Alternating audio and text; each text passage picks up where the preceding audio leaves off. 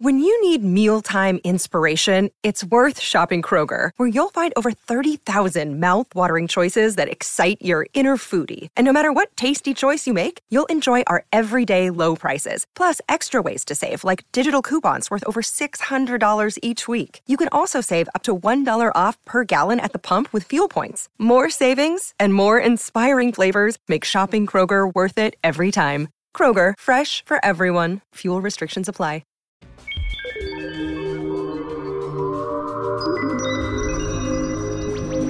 And welcome back to the Space News Pod, your daily source for space, science, and tech news. My name is Will.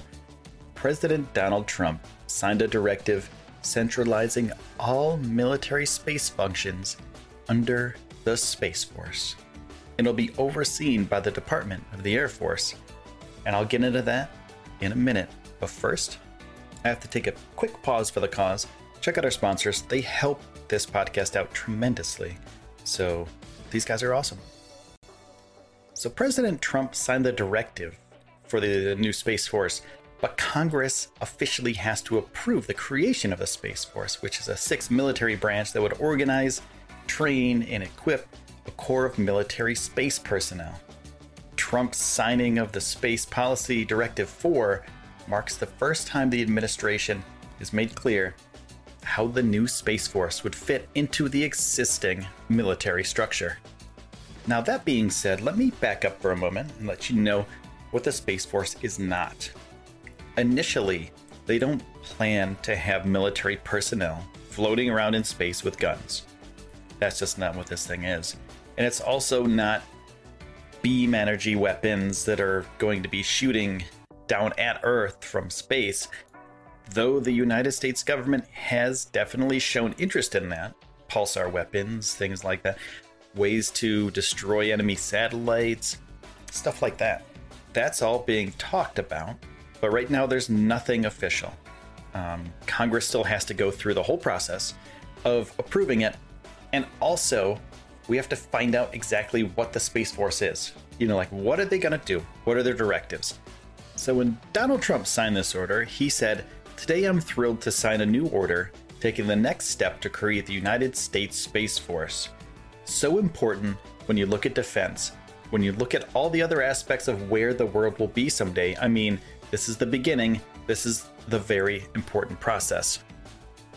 And according to this directive, the Space Force will initially reside under the Department of the Air Force.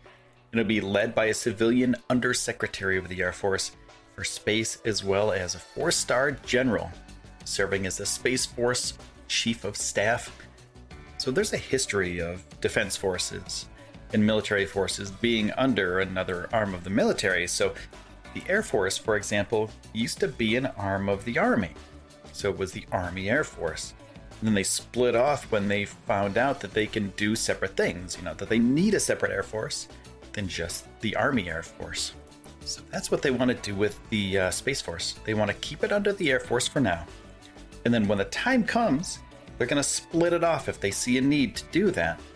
And Mike Turner, who's a Republican from Ohio, didn't really support this at the beginning because he didn't want to see the Space Corps in 2017. He didn't want that to happen, so he was going to block legislation for that to work.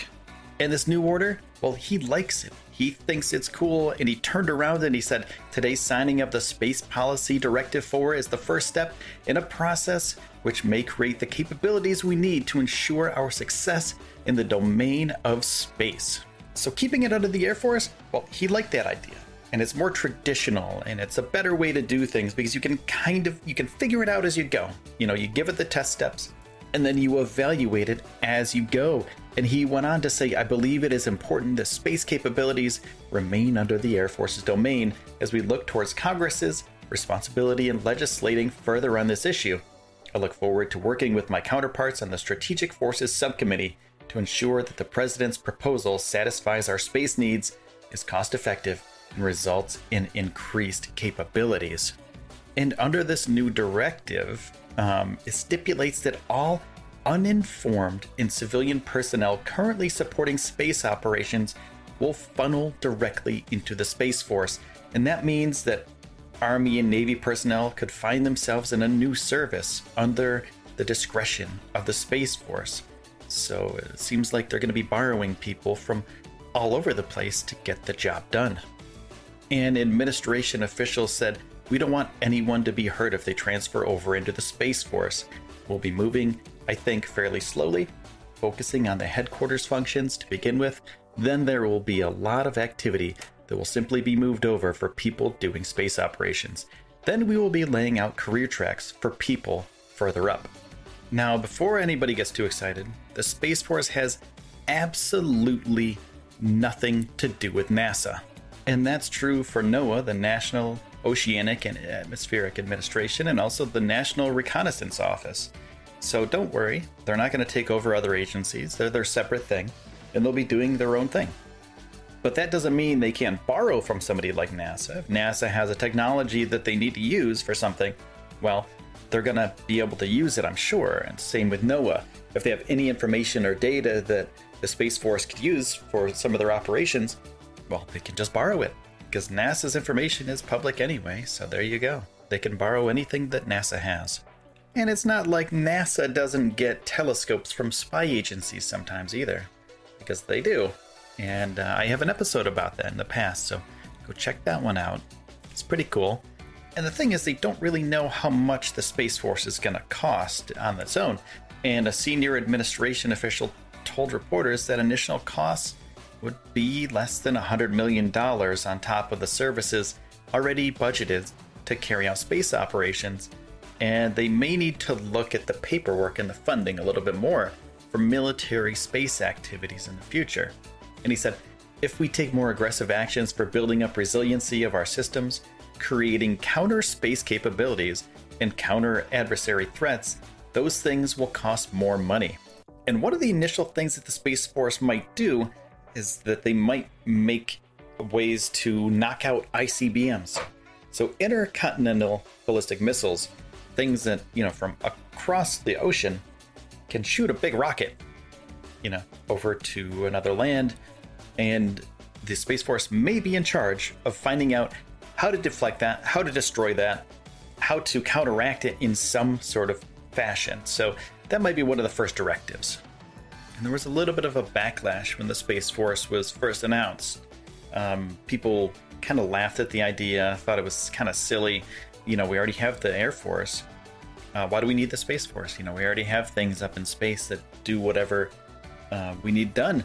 But apparently, it's going to be happening. So if Congress, you know, votes on it and votes positively, well, we're going to have a Space Force. And that, my friends, is the episode for today. And I want to say thank you so much for listening. I appreciate it. Thank you to all my sponsors. And if you like this pod, make sure to hit that subscribe button. I do it every single day. And I want to say thank you for taking the time out of your day to spend here with me on the Space News Pod. My name is Will, and I will see you soon.